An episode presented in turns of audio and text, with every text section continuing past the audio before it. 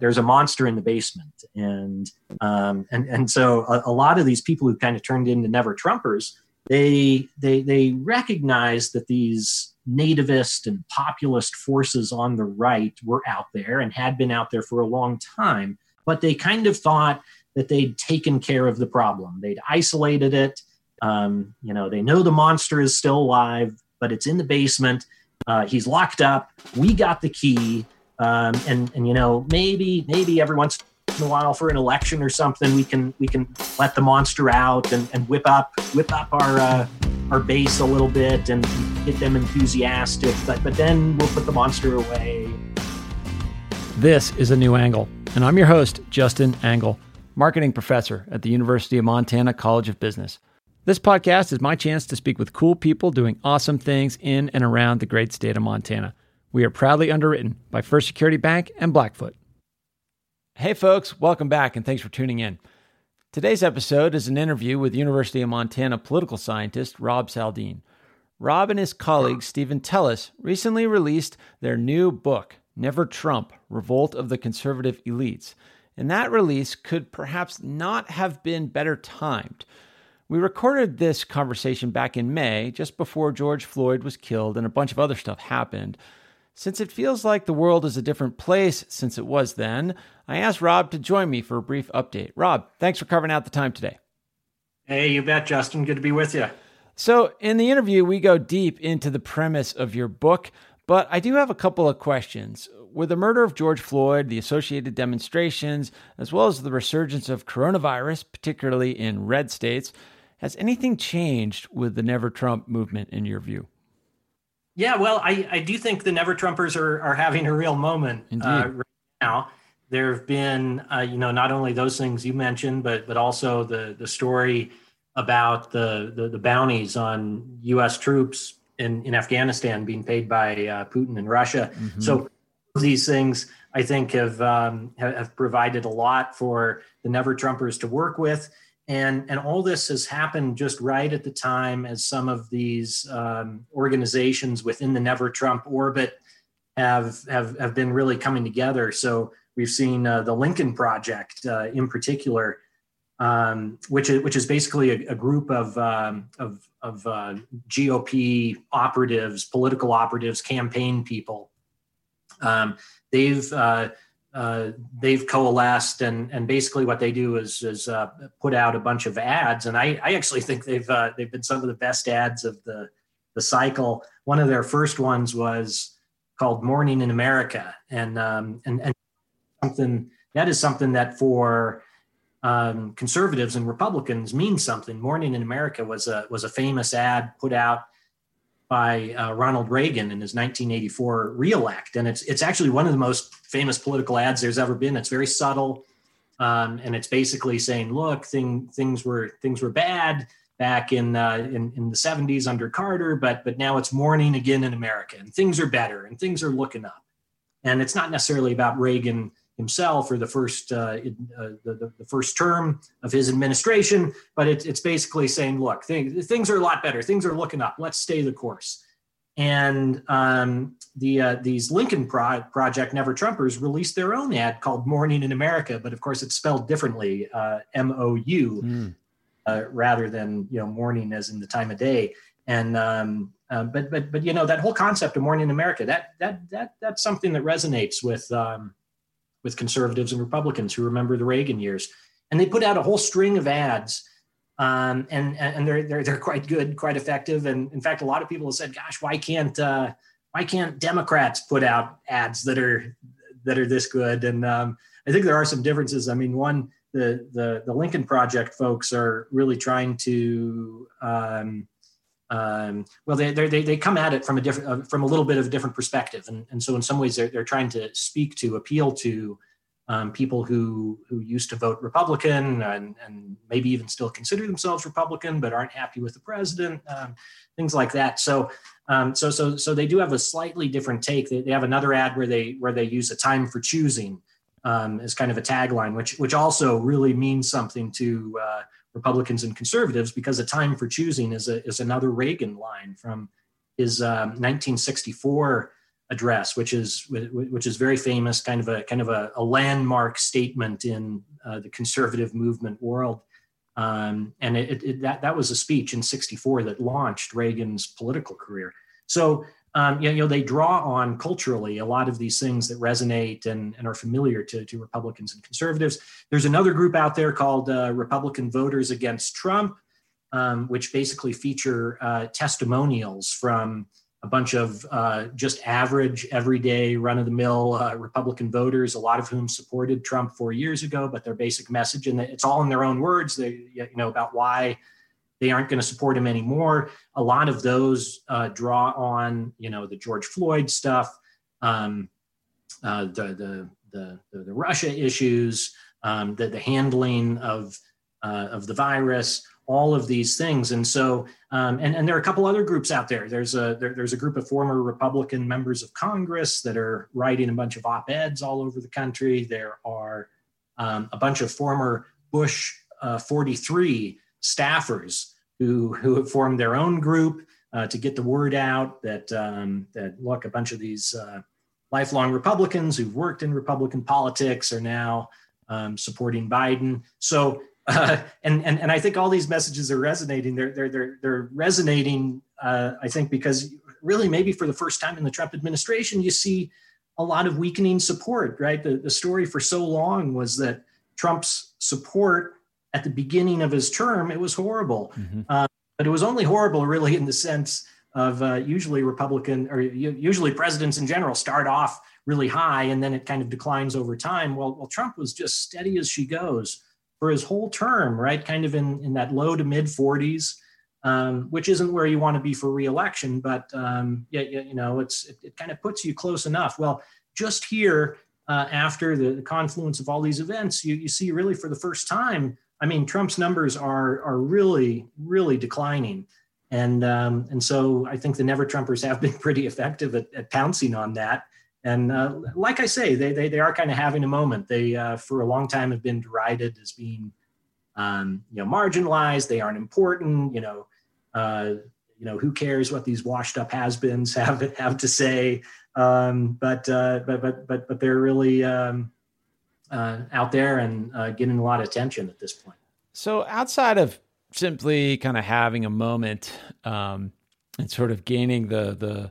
the fanciful thinking of, of liberals in particular, you know, do you, what do you, would you look for as, I guess the way I frame it, like there's been a lot of off-ramps, right, that that rank and file Republicans could take throughout this presidency, but but no one, you know, with the exception of Mitt Romney has really taken those off-ramps. What would it take for like a Mitch McConnell to say, you know what, let's wash our hands of this guy and save the Senate or do something like that? And uh, maybe that's a that's a premise that you don't agree with, but but are there things outside of, um, man, I guess, are there things you look for as markers of, hey, this might be serious this time around? Yeah, well, sure. And, and, and I think the, you know, we can make some important distinctions here. And maybe we talked about this last time, I can't quite remember, but you, you know, the, the folks we focus on in the book are tend to be what, you know, these members of, of what we call the extended party. These are basically elites only in the sense that that these are people who who uh, make their living through providing services to the party. So these aren't elected officials, but these are the people who run campaigns, the people who um, who uh, write uh, in the intellectual sphere, in the public sphere as uh, as, as conservatives. Um, the, the people who staff administrations, you know, all these political appointees at, at the Pentagon and State Department and elsewhere, right? So it, that that's kind of the cohort that we focus on and, and where the real action is in the Never Trump world. The, the elected people, um, you're absolutely right, Justin. I mean, there there hasn't been much. Uh, you know, a lot of them were anti-Trump back in twenty sixteen, but then most of them fell in line. And the ones who haven't, a lot of those got primaried and, and are no longer serving, or just saw the writing on the wall and decided to bail. So you know, people like Jeff Flake and Bob Corker and Mia Love, um, you know, got primaried out. Mark Sanford is another one. You know, Mitt Romney, and I, I think is kind of only the real prominent one that's still out there. And then a third way of thinking about the, the anti-Trump Republicans would be just out there in the mass public. Mm-hmm. And you know, one of the stories there is that um, Trump is been able to uh, to hold very steady with uh, with Republicans. In fact, you know, he was even uh, tweeting about that yesterday, or uh, maybe it was this morning, but saying, you know, huge support with Republicans. And, and that's true. Um, but an important caveat there is that, well, a lot of people who who used to identify as Republicans no longer identify as Republicans. So so so that group, that cohort of people out there in the mass public um, who who are calling themselves Republicans, that's a smaller number than it used to be. So so sometimes those um, indicators of Republican support for the president are a little misleading in that way. But in terms of the elected officials, like in Congress, you know, yeah, we absolutely are seeing, in, you know, kind of off the record comments to the press, that a lot of uh, Republicans in Congress are are extremely nervous. And, you know, there are some kind of toes in the water kind of things about, well, you know, testing out how far you can push back on on Trump. The uh, the problem is, I think, is that it, it's coming a little too late, you know, to to get any credit for being anti-Trump. You, you kind of have to do it at a time when there's some potential risk involved, and and where you you you might get some some uh, some, some some some heat for it. I mean, to do it now when Trump is is at is in a downward spiral, it um, it risks just looking really uh, really spineless and, yeah. and just just so so cynical.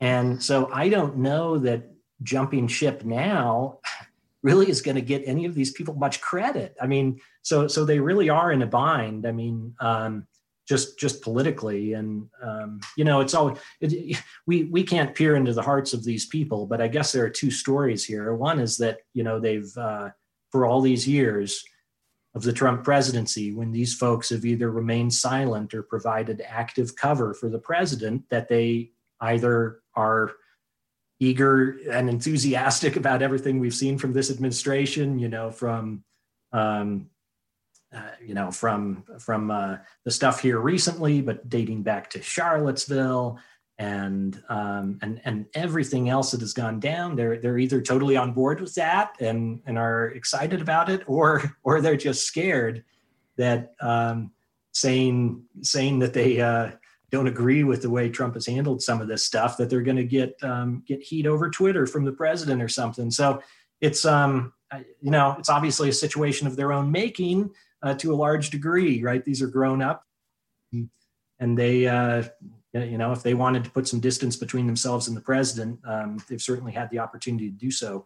But at this point, um, you know, I, I don't know how much how much credit you're going to get for um, for coming out and saying, well, uh, I disagree with uh, this or that or the other thing that the president's done, because um, it's it's blatantly obvious to everyone that uh, that the guy's in a in a free fall, you know, at, at least for the time being, and, and things can change, of course, but um, but um, this is uh, quite clearly the, the low point of the Trump presidency. Indeed. Well, things move fast, Rob. I appreciate you coming back for this for this quick update, and I am excited for folks to learn more about your book right now. So you are a political science professor here at the University of Montana. You are also a fellow at the Mansfield Center. Um, w- within political science, what would you consider your field of study? I don't even know how political science is necessarily broken up as a field.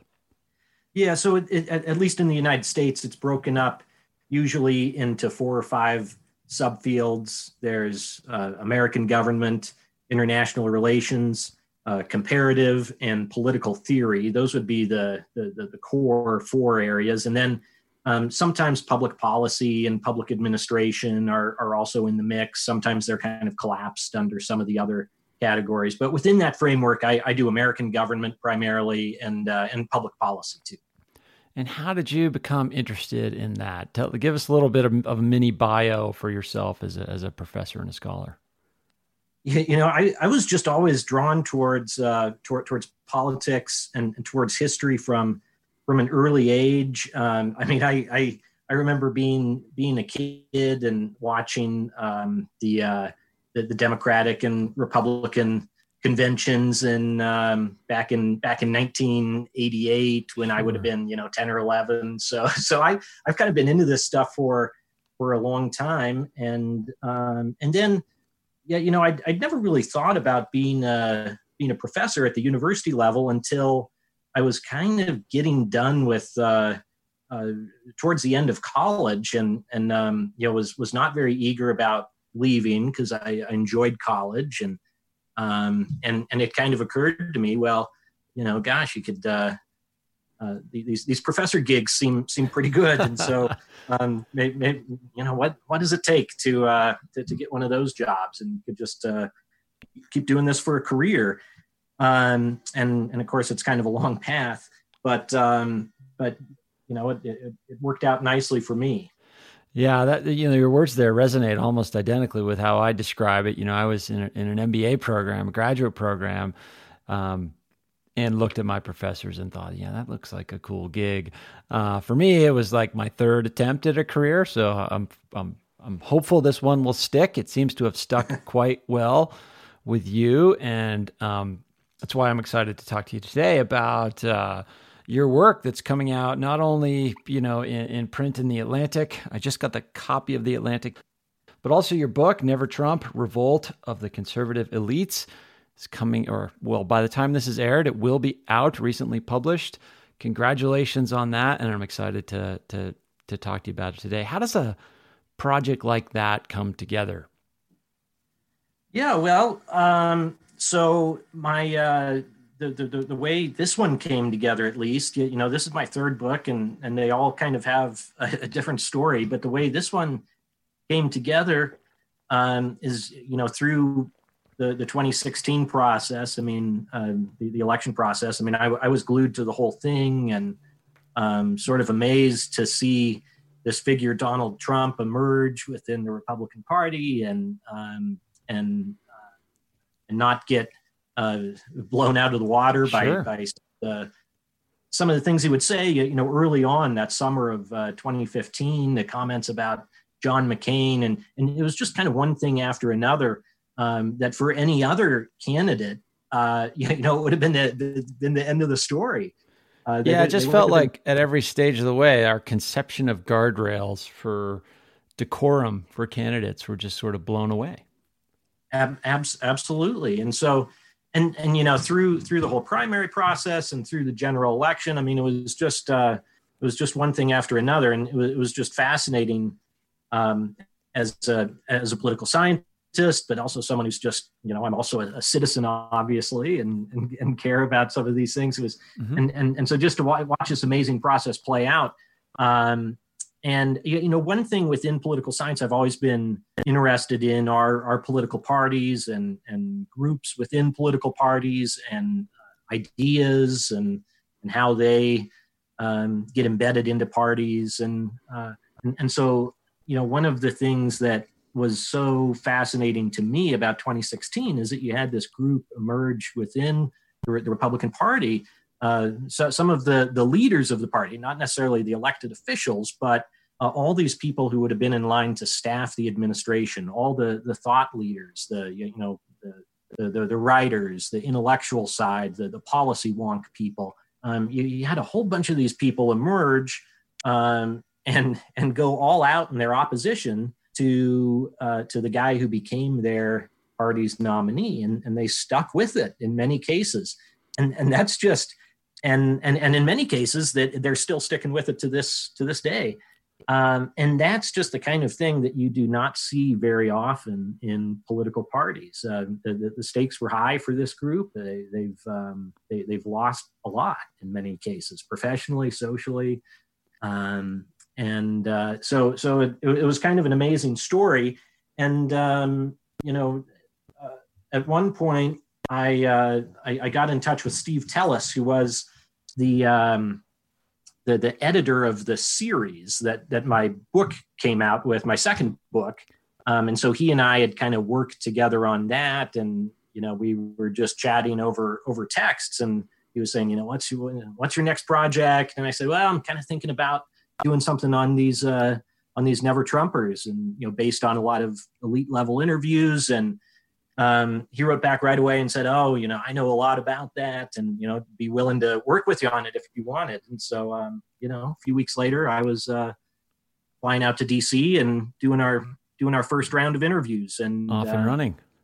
Yeah. And he's, so your colleague, Stephen, he's a professor of political science at Johns Hopkins University, correct? Yep. Yep. Steve's, uh, Steve's at Johns Hopkins. We, uh, we're both University of Virginia PhDs, although okay. he was kind of a generation ahead of me. So I, I, I never knew him in my Charlottesville days, but, but, but, but we, we kind of ran in some of the same circles, obviously knew a lot of the, the same people. Um, so, so we kind of had a connection that way. And, uh, and Steve is also um, a senior fellow at the Niskanen Center, which is a, a, a newish think tank in, in D C, and it's become uh, one of kind of the, the, the hubs of, uh, of these people associated with uh, the Never Trump phenomenon. Okay. So, okay. you know, that, that, that really was a great source of, of access um, uh, for, for, for getting interviews with a lot of people that, that form the basis of the book. And so before we get into kind of the the phenomena you you you outline and explore in the book, can we talk a little bit about, for the lay listener, I mean, we have these conceptions of Republican, Democrat, conservative, liberal, but conservative and liberal, those are terms grounded deeply in political theory. Can you maybe give us a little primer on on, on political theory and, and how it manifests in terms of how liberals and conservatives view the world differently? Yeah, well, um, right. So, you know, that that's one of the, the, the tricky things with, with terms like left and right and liberal and conservative. They they they do mean different things to different people, mm-hmm. and and they they also aren't aren't uh, static, right? I mean, they, right. they they change all the time. And I mean, one of the things that's fascinating to me right now is just seeing, you know, what it means to be a conservative right now, and, and the popular understanding of that term. And but but but it's also just a testament to how. how these words um, evolve and change, mm-hmm. right? They, they they they they aren't static, but but but but generally, I mean, I think we can think about um, the, the the left and the right in in, in politics, and um, and and within that, you know, so I, I think a lot of times people use the word liberal as kind of synonymous with the left. Um, that's that's not how how I understand it, and okay. I, I don't think it's probably the best way of understanding it. But but liberal to me is um, is kind of drawing on. Um, yeah, you know, some, if you want to identify one thinker back there, you might associate it most with uh, the writings of John Locke, but it's, um, it, it, it's a, it's a philosophy in which you, you value things like uh, individual rights, and um, that's kind of a, a real bedrock thing. And, and out of that, I mean, I, th- what, what I think of as kind of liberal, and the liberal tradition, you're talking about things like uh, ideals like liberty and equality and um, pluralism and, um, and and and a lot of the things that kind of are, uh, at, at least in theory, what what undergirds American style democracy and, and you know, Western democracies in general. Um, and then on on conservative, I mean, there's there there's a there's a big debate actually within political science about, um, and, and just sort of the intellectual world in general, about the extent to which conservatism is its own separate ideology from liberalism, or okay. whether it's a kind of branch within within liberalism, right? And and and I think in a lot of ways it, it's, uh, it's actually helpful to think about conservatism as, as a kind of branch within liberalism, because At, at, at least, at least what we've known as American-style conservatism, because uh, I think uh, like American-style traditional conservatives and American liberals tend to agree on a lot of the the, the fundamental premises and, and ideals, right? I, I think everyone's more or less in favor of the, the, the basic things like liberty and equality. And so where you really see the divide, I think, or one way of thinking about it is um,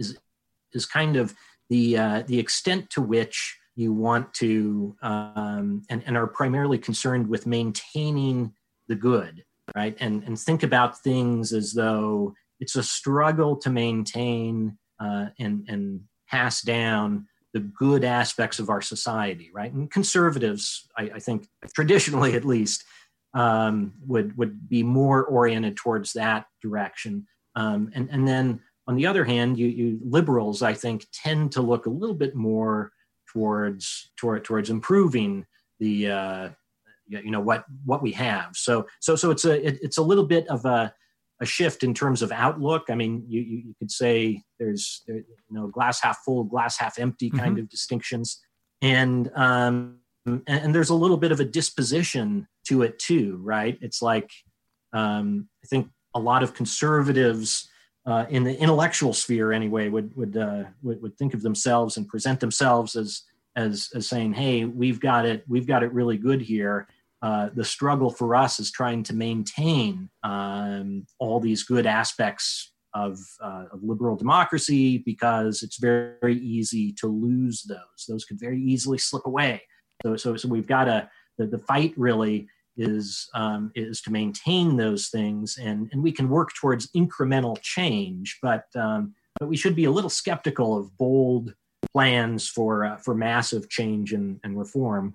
You know, whereas liberals, I think, tend to focus more on problems, and um, you know, we we we we need big changes, big reforms to address these these these problems that we have, right? So so so at, again, at least in the intellectual sphere, I think that's where um, how how I've tended to think about conservatives and liberals in in America. Okay, and that that's great context. So when we we enter a figure like Donald Trump, you know, it's it's disruptive on so many levels. But in terms of your analysis, are you thinking of, you know, an, a, a Trumpism as an ideology that's distinct from conservatism, or are you thinking of it as something else that's disrupting the con- the conservative worldview? Like, how are you kind of conceptualizing this introduction of, of this new character and the ideas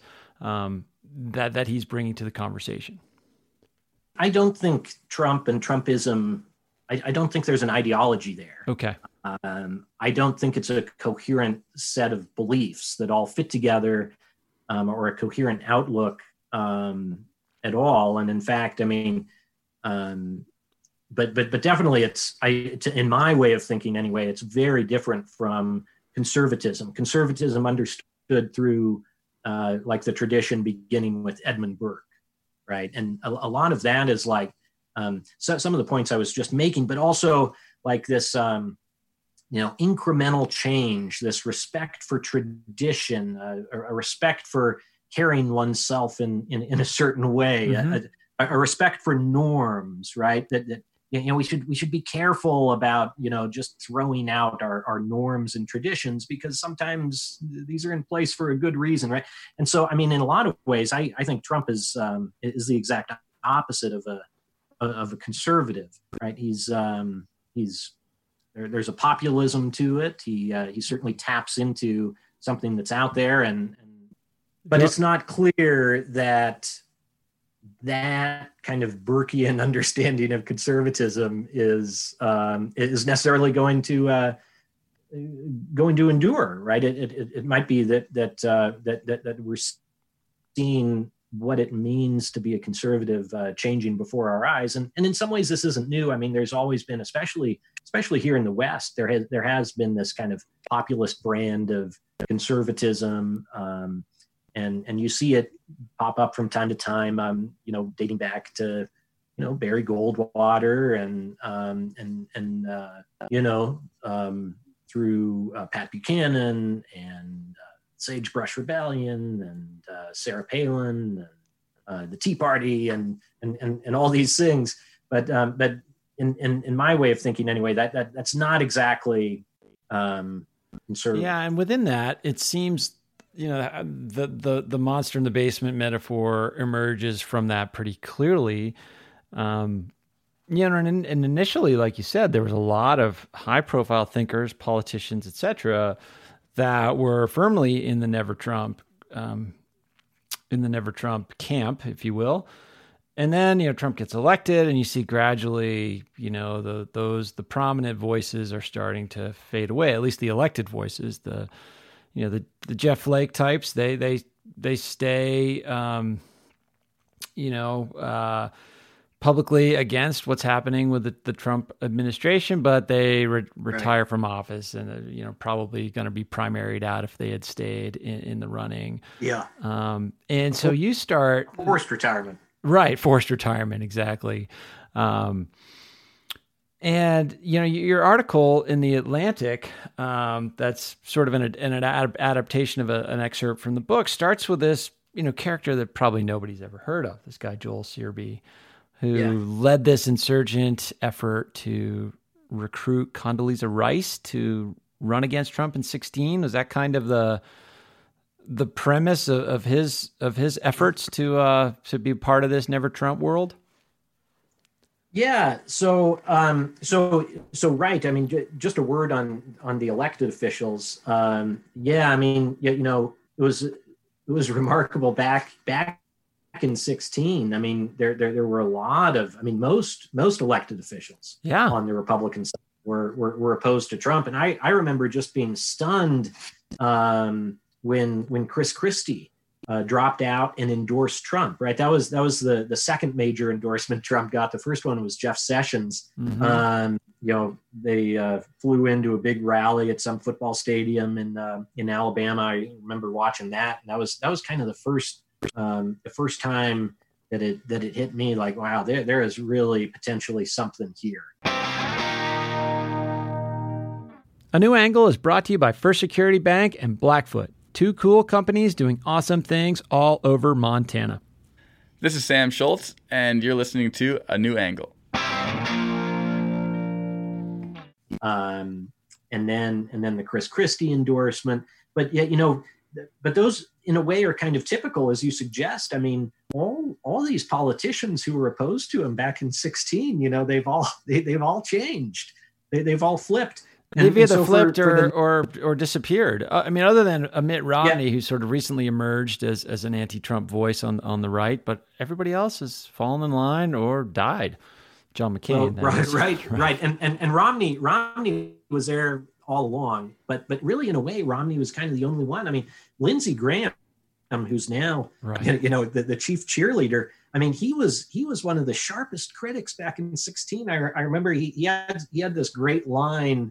When it when it got down in the primary to just uh, Trump and, and Ted Cruz, and um, and and Lindsey Graham equated it that choice to um, to being shot or drinking poison, and and he said that um, that that he'd take Cruz, which he equated to the poison, because if you take poison, you might find an antidote, right? right? So there's, so there, there, there was still hope. But of course, that you know, that was years ago. Now he is where he is. You know, one of the, uh, I, I was down in South Carolina. Just a little side digression. I was down in South Carolina the last trip I took um, before this pandemic hit.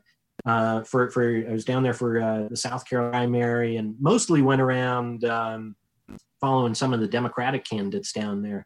But uh, the last night I was there, Trump held one of his big rallies, which okay. I uh, which I went to, and um, and and there was uh, there was Lindsey Graham, you know, up on stage. This was actually the, the rally where Trump kept saying um, that that uh, COVID nineteen was was a hoax. Okay, so it, it was actually the second to last rally he had before uh, before those got shut down. But um, but the transformation of Lindsey Graham, I think, really um, is a stand-in for a lot of these elected officials. Um, so. That and and so for, for the Never Trumpers, the, the the the real Never Trump people that we're looking at in the book, I mean, um, they, they they kind of have scorn and contempt for for most of these uh, for most of these politicians.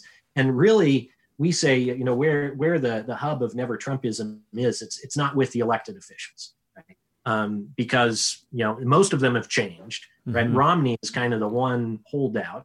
And then the others, as you suggest, you know, Jeff Flake uh, basically made the calculation that he was going to get crushed, and so he quit. Um, you know, Justin Amash is out there. I guess right, he left the party. Um, um, uh, Mark Sanford uh, from from South Carolina, right, got primaried um, because uh, you know, and, and Trump was behind his primary challenger, right? And so, um, really, where the action is um, are with all these people.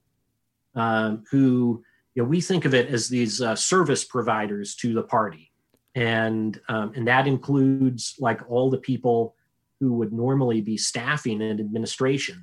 And so we're looking here at like foreign policy and national security experts, uh, lawyers, economists, right? All the people who you need to fill these uh, four thousand plus political appointments. um, in each administration, right? It's it's it's among these people where you get a lot of Never Trumpers. Another another big constituency are the, the public intellectual types. So mm-hmm. like op-ed or, you know, uh, columnists. The at, George at, uh, Wills and the Bill Kristol right. types. Yeah.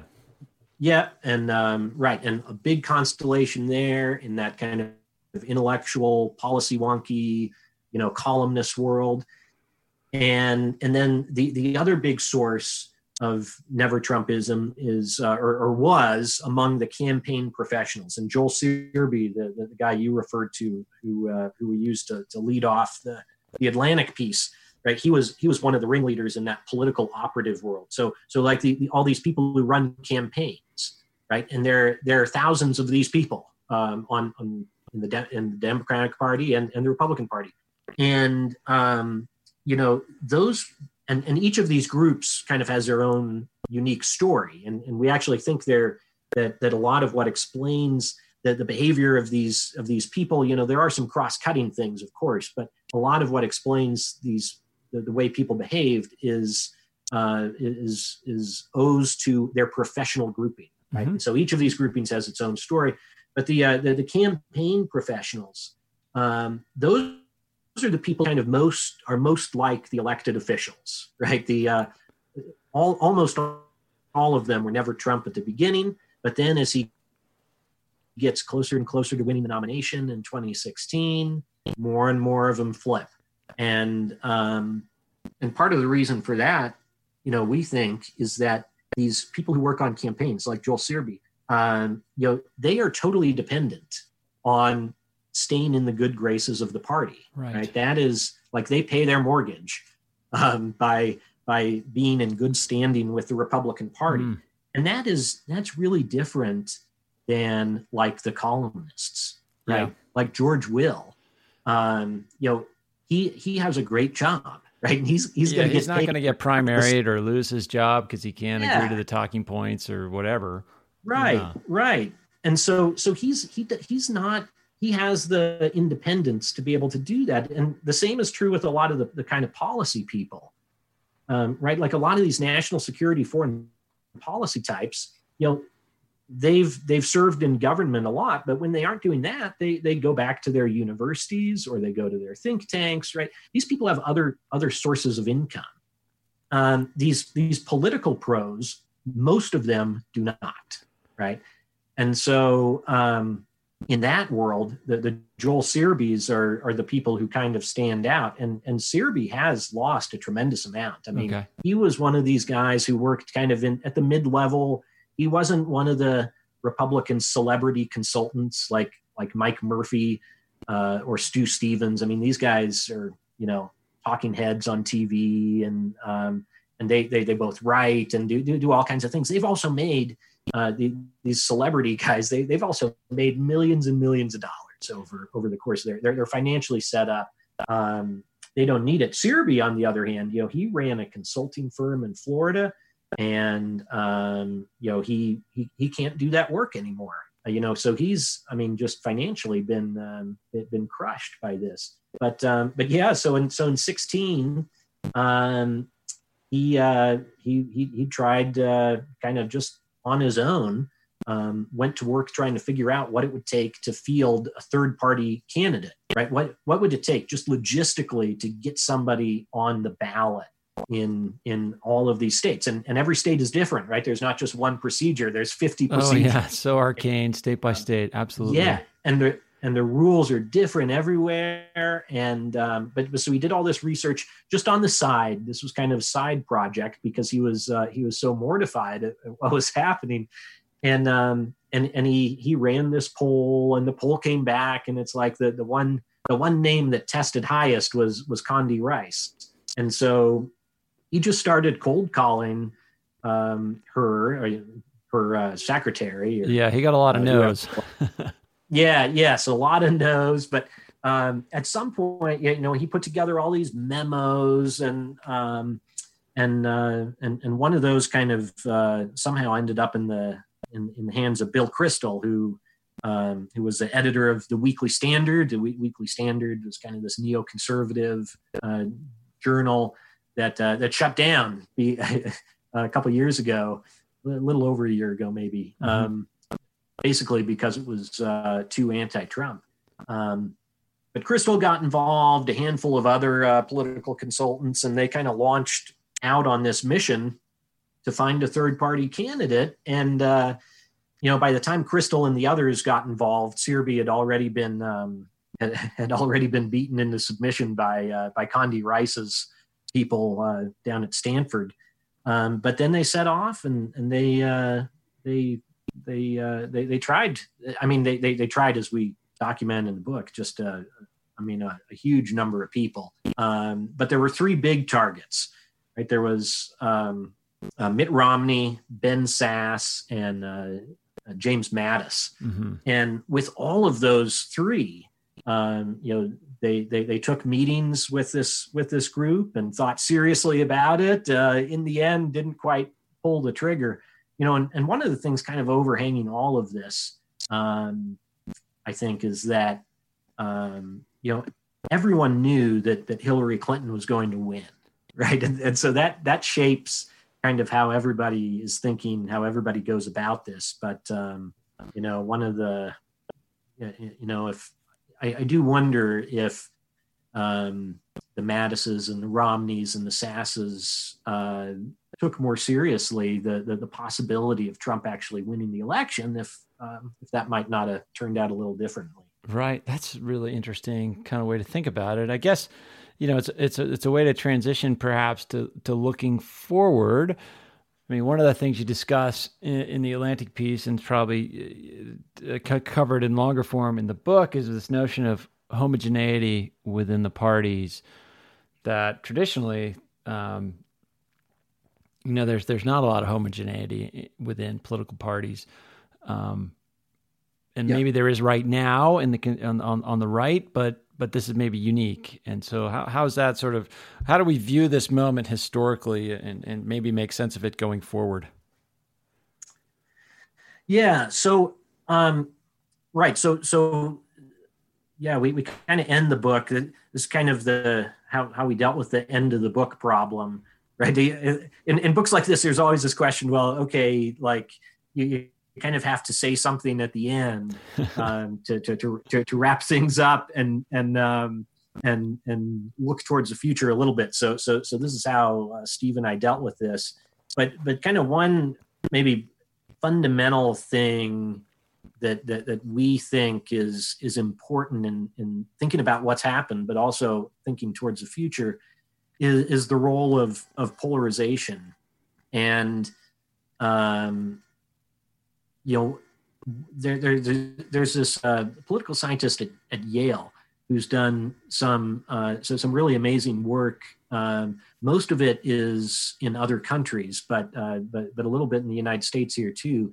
But but the um, but but the, the the kind of thing he gets at that, that, that's motivating his uh, his research agenda is, is what happens when you have a situation in which um, uh, people's policy preferences um, are in tension with the, the maintenance of, of democratic norms, right? And so what happens when you kind of have these populist, quasi-authoritarian leaders come up who who are on the same team, um, you know, in terms of like party and policy, but who are also a threat to democratic norms? You know, what, what, what do people do in this situation?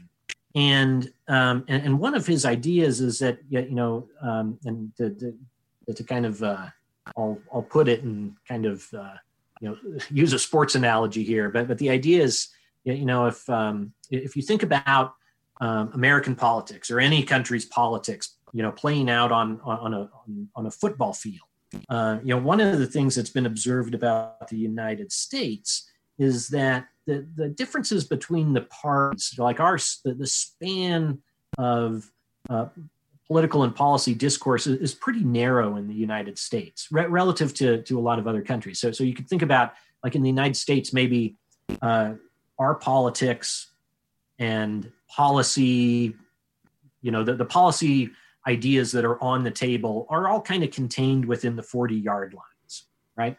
Um, and in some other countries, it's much wider. right? But but but we do have a fairly narrow narrow window, right? Our left doesn't go nearly as far left as it does in a lot of other countries, right? Maybe, sure. now, maybe, maybe that's changing a little bit right now with Bernie Sanders and all that. But but but traditionally, this is the case. And our right doesn't extend as far right, right? So so, so we're kind of playing between the forty-yard lines. But what happens when you have a situation of polarization, which which we've increasingly had, and all of a sudden politics is getting played out between the twenty-yard lines, right? Either either in reality or or just because people perceive that. Mm-hmm. And, and, you know, there's this whole industry of people out there whose job it is basically to, um, to, to tell people that, um, you know, every, uh, you know, everything's going to be lost if, um, if the other side wins, right? Yeah. Now, they push, again, those commentators push us well beyond those twenty yard lines, or at least that's the incentives, you know, ab- we push well, them absolutely. That, that yeah. That's, yeah. Well, and, and, and again, there's this question of like, well, is that, Is that really happening, or, or is that just sort of, you know, th- this distortion of reality? Sure. But, but but regardless, the point is, if things get out to the twenty-yard lines or the tens or wherever it may, may be, um, the idea of the other team winning is is really a dire situation, right? It's one it's one thing if you're if if you would prefer one forty-yard line and the other team wins, and and and okay, they push it to the other forty-yard line. You know, okay, fine, not great, but it's like we can live with that. But what what, what if what if the what if the other team's going to take it all the way to uh, to to the goal line, right? And and that breeds this kind of um, existential thinking, like this is an existential crisis. There was this uh, this essay that that like perfectly encapsulated this back in twenty sixteen that ran in the Claremont Review of Books, which is which is kind of like the conservatives' version of um, the New York Review of Books, or something. Okay. Right, it's called the the the, the Flight ninety-three uh, election, and um, and and the basic idea was that that we were in a Flight ninety-three scenario, and um, th- this this was an article arguing in defense of supporting um, uh, Donald Trump, right? And the idea was that if if uh, if, if Hillary wins, um, the the country as we know it is is over, right? That that was the thesis of this piece. Um, which struck me and still does strike me as, as, as totally ridiculous, especially especially given that it was Hillary Clinton, right? I mean, it, right, right. Um, but but but in any event, in any event, right? That that that mode of thinking, right? Like this is an all-out crisis, and if we lose, the game is over. Literally, the country as we know it is over, and we have lost forever, right? That kind of thinking, not not like this is just one election, and okay, well, we lost that one, we'll come back and duke it out over the next one. No, but like it's it's all over, right? And um, and and there were, by the way, I mean, you, you can see how maybe some conservatives would get into this frame of mind, right? Uh, we talk a lot about how the Supreme Court is on the election, or is is on is on the ballot this election. Well, it actually really was on the ballot last time because you had that uh, that seat that mm-hmm. uh, uh, the Scalia seat. Right. And that was open. And, you know, so for some of these people on the right, it's like, man, if Hillary Clinton gets in, I mean, not only have we lost Scalia, who was the intellectual leader of the conservative legal movement, but it's like, that's going to, that's going to flip. You know, we've lost the court forever, this kind of thinking. Um, and so um, when you get into that kind of a state of mind, it's easier to say, well, okay, we'll sacrifice the democratic norms. Because because the policy costs that are being asked of you are are so great, right? And so I, I think that that is one kind of way of understanding why um, why some conservatives said, you know what, I'm I'm I'm I'm going to bite the bullet here, and you know I, I don't love Trump, and I don't I don't love all the all the the things he says and the behaviors and this, but it. It's, it's just too much. It's too much to ask. Stakes are um, too high. Yeah, and, and stakes are too high, right? And so, you know, I, I think that's that whole polarization background is, is is is important. And so, you know, in a lot of other countries, right? So, so this is a long way to get back to your to, to your question, Justin. But in a lot of other countries, you know, you have these multi-party systems, and that's basically the way you deal with um, this problem of like. Um, of, of polarization. It's like, well, there, there are two, in, in our country, we have two parties, and um, And if you don't like either of them, you know, that's, it's like there aren't enough options. Well, well, this is a problem faced faced everywhere. And in a lot of other countries, you know, they, they deal with that with multi-party systems. And so you have, you know, you have a center-left party and a center-right party and, you know, parties farther out on the left and farther out on the right and um, everywhere in between.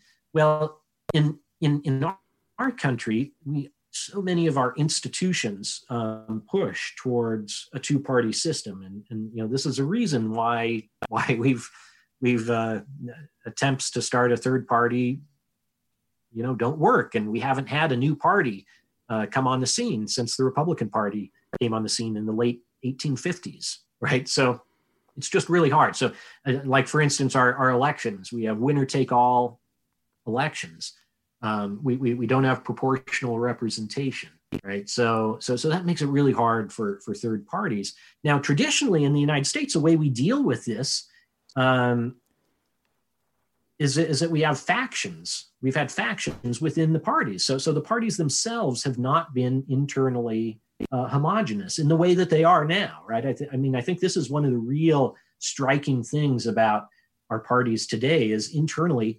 Um, they're they're they're very they're they're very homogenous, right? It, and it was the case, you know. We political scientists have all these ways of measuring ideology and whatnot, and um, you know, you, you can look at scatter plots of members of Congress over time and like where they fall on the ideological spectrum.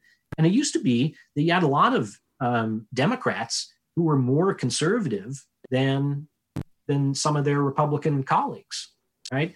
Well, as of uh, several years ago, that that that's over, right? Mm-hmm. four hundred thirty-five uh, um, members back in uh, back back in uh, the, the the House of Representatives, and they're they're they're all now perfectly perfectly sorted, right? So so your most liberal Republican is still more conservative than your most conservative Democrat, right? right? Um, And that's, so, I mean, that's akin to those, that's in many ways that those, those yard lines, you know, that, that, that football metaphor works there as well, I think, as far as yeah. scoping the debate. Right.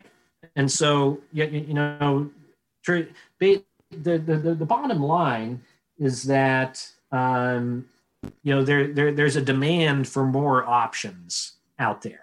Right. And, And uh, for for for these institutional reasons, you know, we we don't think multi-party, third party. I mean, you know, maybe that would be desirable um, if if if you're kind of designing something from scratch. But given our given our institutional structure, it's just really hard. So so and again, the, the way we've traditionally um, handled this in the United States is that our our parties have have uh, have have had different factions within them. So I mean, just kind of most recently, or, or, or something that I think most people can can kind of recall and um, and remember a, a little bit, if if if through lived experience or or just through uh, a little study of history. But you know, it wasn't that long ago that you used to have uh, conservative Southern Democrats, right? That was mm-hmm. a real that, that was a real uh, a block. It was a constituency. It was an organized faction. They had their own set of uh, institutions, and and then you had. Um, You had your kind of like Northeast um, Democrats who were who were like really different, and so you know it wasn't that long ago that you know if if somebody just told you they were a Democrat, that didn't necessarily tell you all that much, right? You'd have to ask more questions. Well, are you are are you a Southern Democrat, or are you a you know a Bobby Kennedy Democrat, or you know um, And and and it was those those uh, second and third questions and the answers to those that would really tell you um, tell you a lot. And and the Republican Party, you know, I think this is a, a somewhat less well known story, but the Republican Party had that same thing going on in the same era. Um, you had your kind of stalwart uh, uh, Republicans, you know, from the Taft tradition in Ohio, but then but then you really had um, a, a batch of liberal. At the very least, moderate, but even liberal Republicans, um, people uh, centered around Nelson Rockefeller in, uh, in in New York, and you know there's a whole another batch on the West Coast.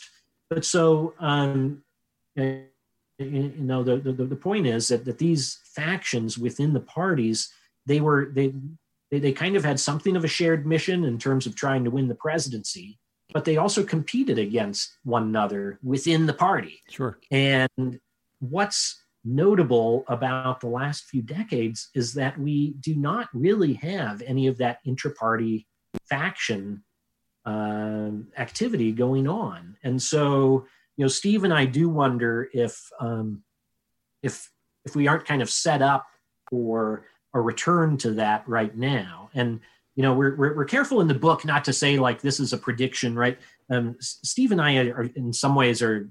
Um, not quite your, your your typical social scientists. A lot of social science uh, kind of kind of tries to be predictive and and and to set up these kind of ideas that that, that things are almost predetermined and that we can um, yeah you know that there's a, a kind of law to certain things. And you know we we don't think that's quite the case. I mean we we think there's a lot of agency.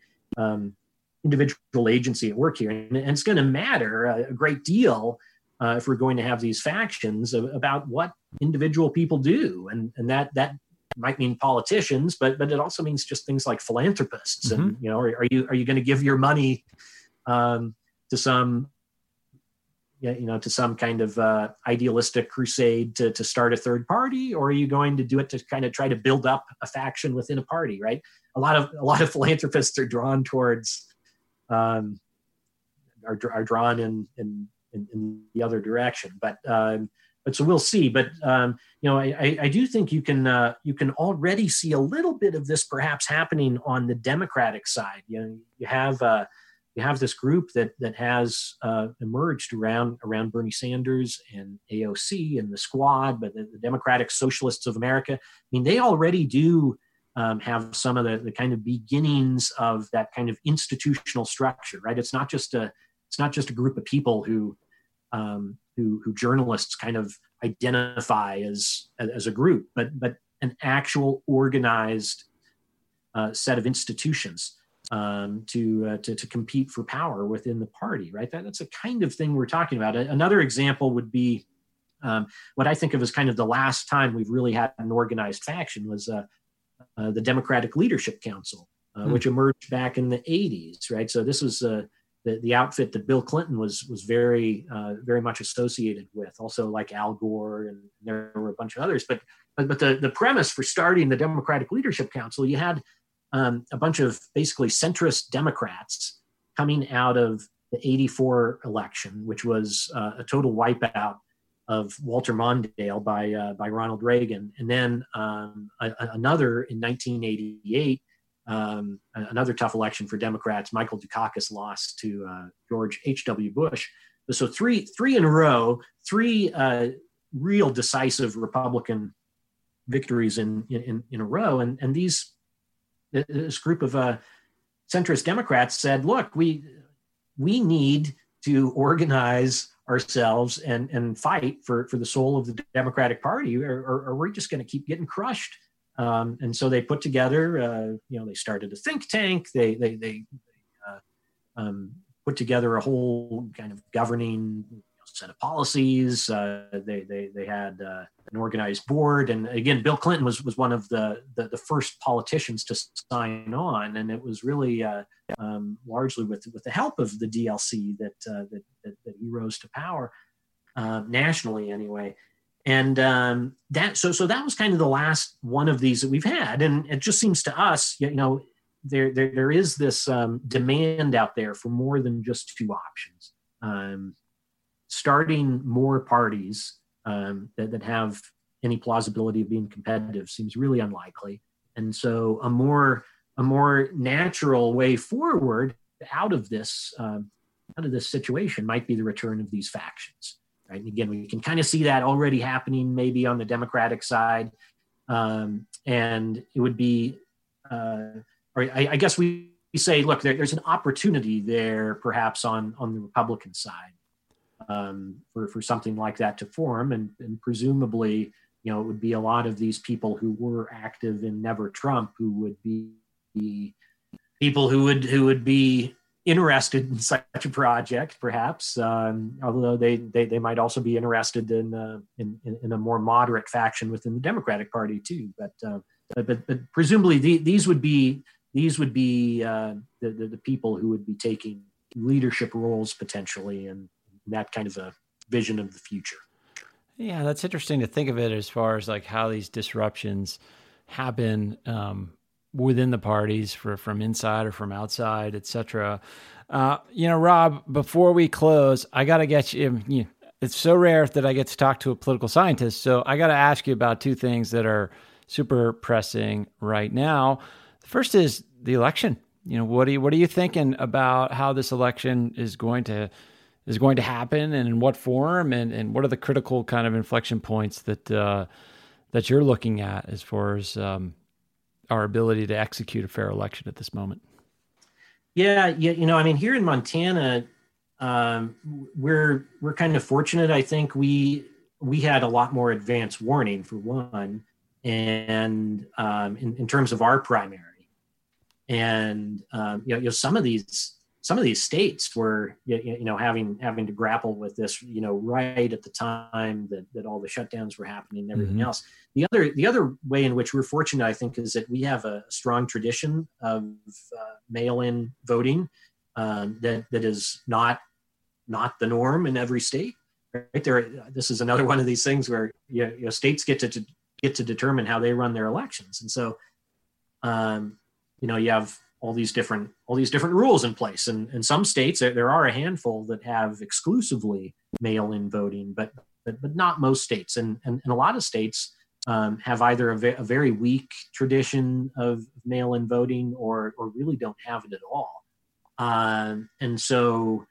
You know, for us here in Montana, I think the thought of going to uh, um, exclusively vote by mail thing, I mean, is um, is certainly more uh, just logistically within the realm of things we could do.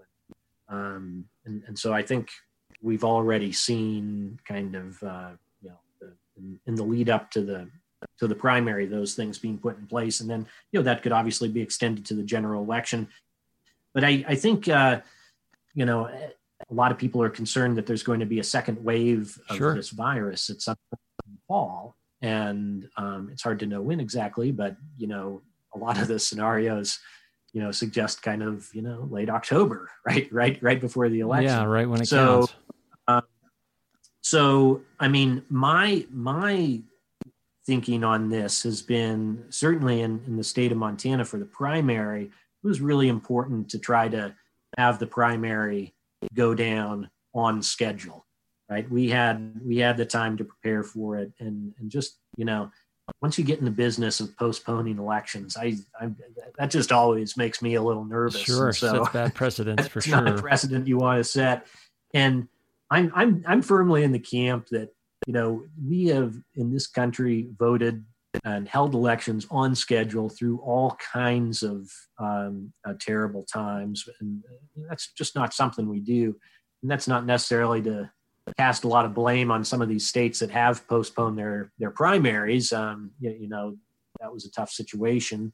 Um, and, you know, you're, you're trying to respond really quickly with, with a lot of uncertainty. And so that's one thing, but look, Um, this election in November, we we we have plenty of lead time on that, and so it seems to me there are, there are a lot of things you could do. I mean, the, the most obvious is is uh, is go to an exclusively vote by mail thing, or or even just strongly encourage people to do that. Right, that alone would be would, would solve uh, a, a, a lot of the problem. And, and you can also think about having an extended period in which to vote. Right, like you know having having the polling places be open. Um, you know, not just on election day, but but over the period of you know several days or sure. a couple weeks or, or or whatever you want to do. So so it seems to me, I mean, um, there there there are definite definite ways of dealing with this issue, and um, and even taking in, into account some of the politics around it. You know, the, uh, the Republicans don't don't like vote by mail um, now, and that that's kind of.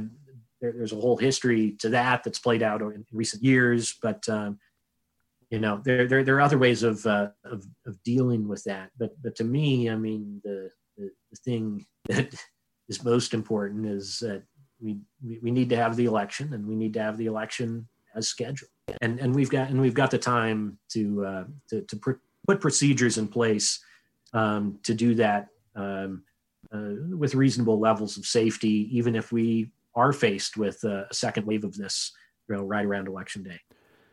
I can't agree more. I mean, the time is uh, is there. We just need to use it. it. It's I think the government has sort of a mixed history of of using the time it has to to reach uh, uh, right. useful solutions. But um, but yeah, let's let's hope they can uh, figure some things out. And you're right. I think we are particularly well suited here in Montana for uh, for a successful election and one that the public can trust.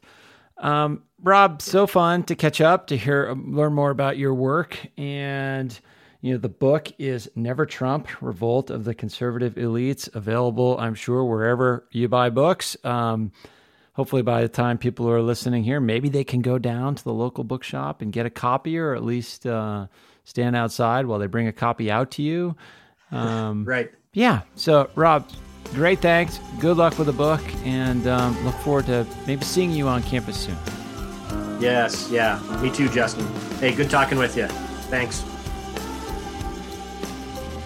Thanks for listening to A New Angle. We really appreciate it. And we're coming to you from Studio forty-nine, a gift from University of Montana alums Michelle and Lauren Hansen. And remember that A New Angle is supported by C E D, Consolidated Electrical Distributors. These guys pretty much sell anything electrical you would ever need, but they also hire a ton of our students. If you want to learn more about jobs at C E D, visit C E D careers dot com. Before we go, I want to thank some important peeps. Our awesome interns, Aspen Runkle and Max Gibson, Jeff Ament, John Wicks, and V T O for the tunes, and finally, props to Jeff Meese, our master of all things sound. Finally, if you have any questions, suggestions, comments, insults, whatever, please email me at a new angle at u montana dot e d u. Help us spread the word, and be sure to use the hashtag A New Angle when you do. Thanks a lot, and see you next time.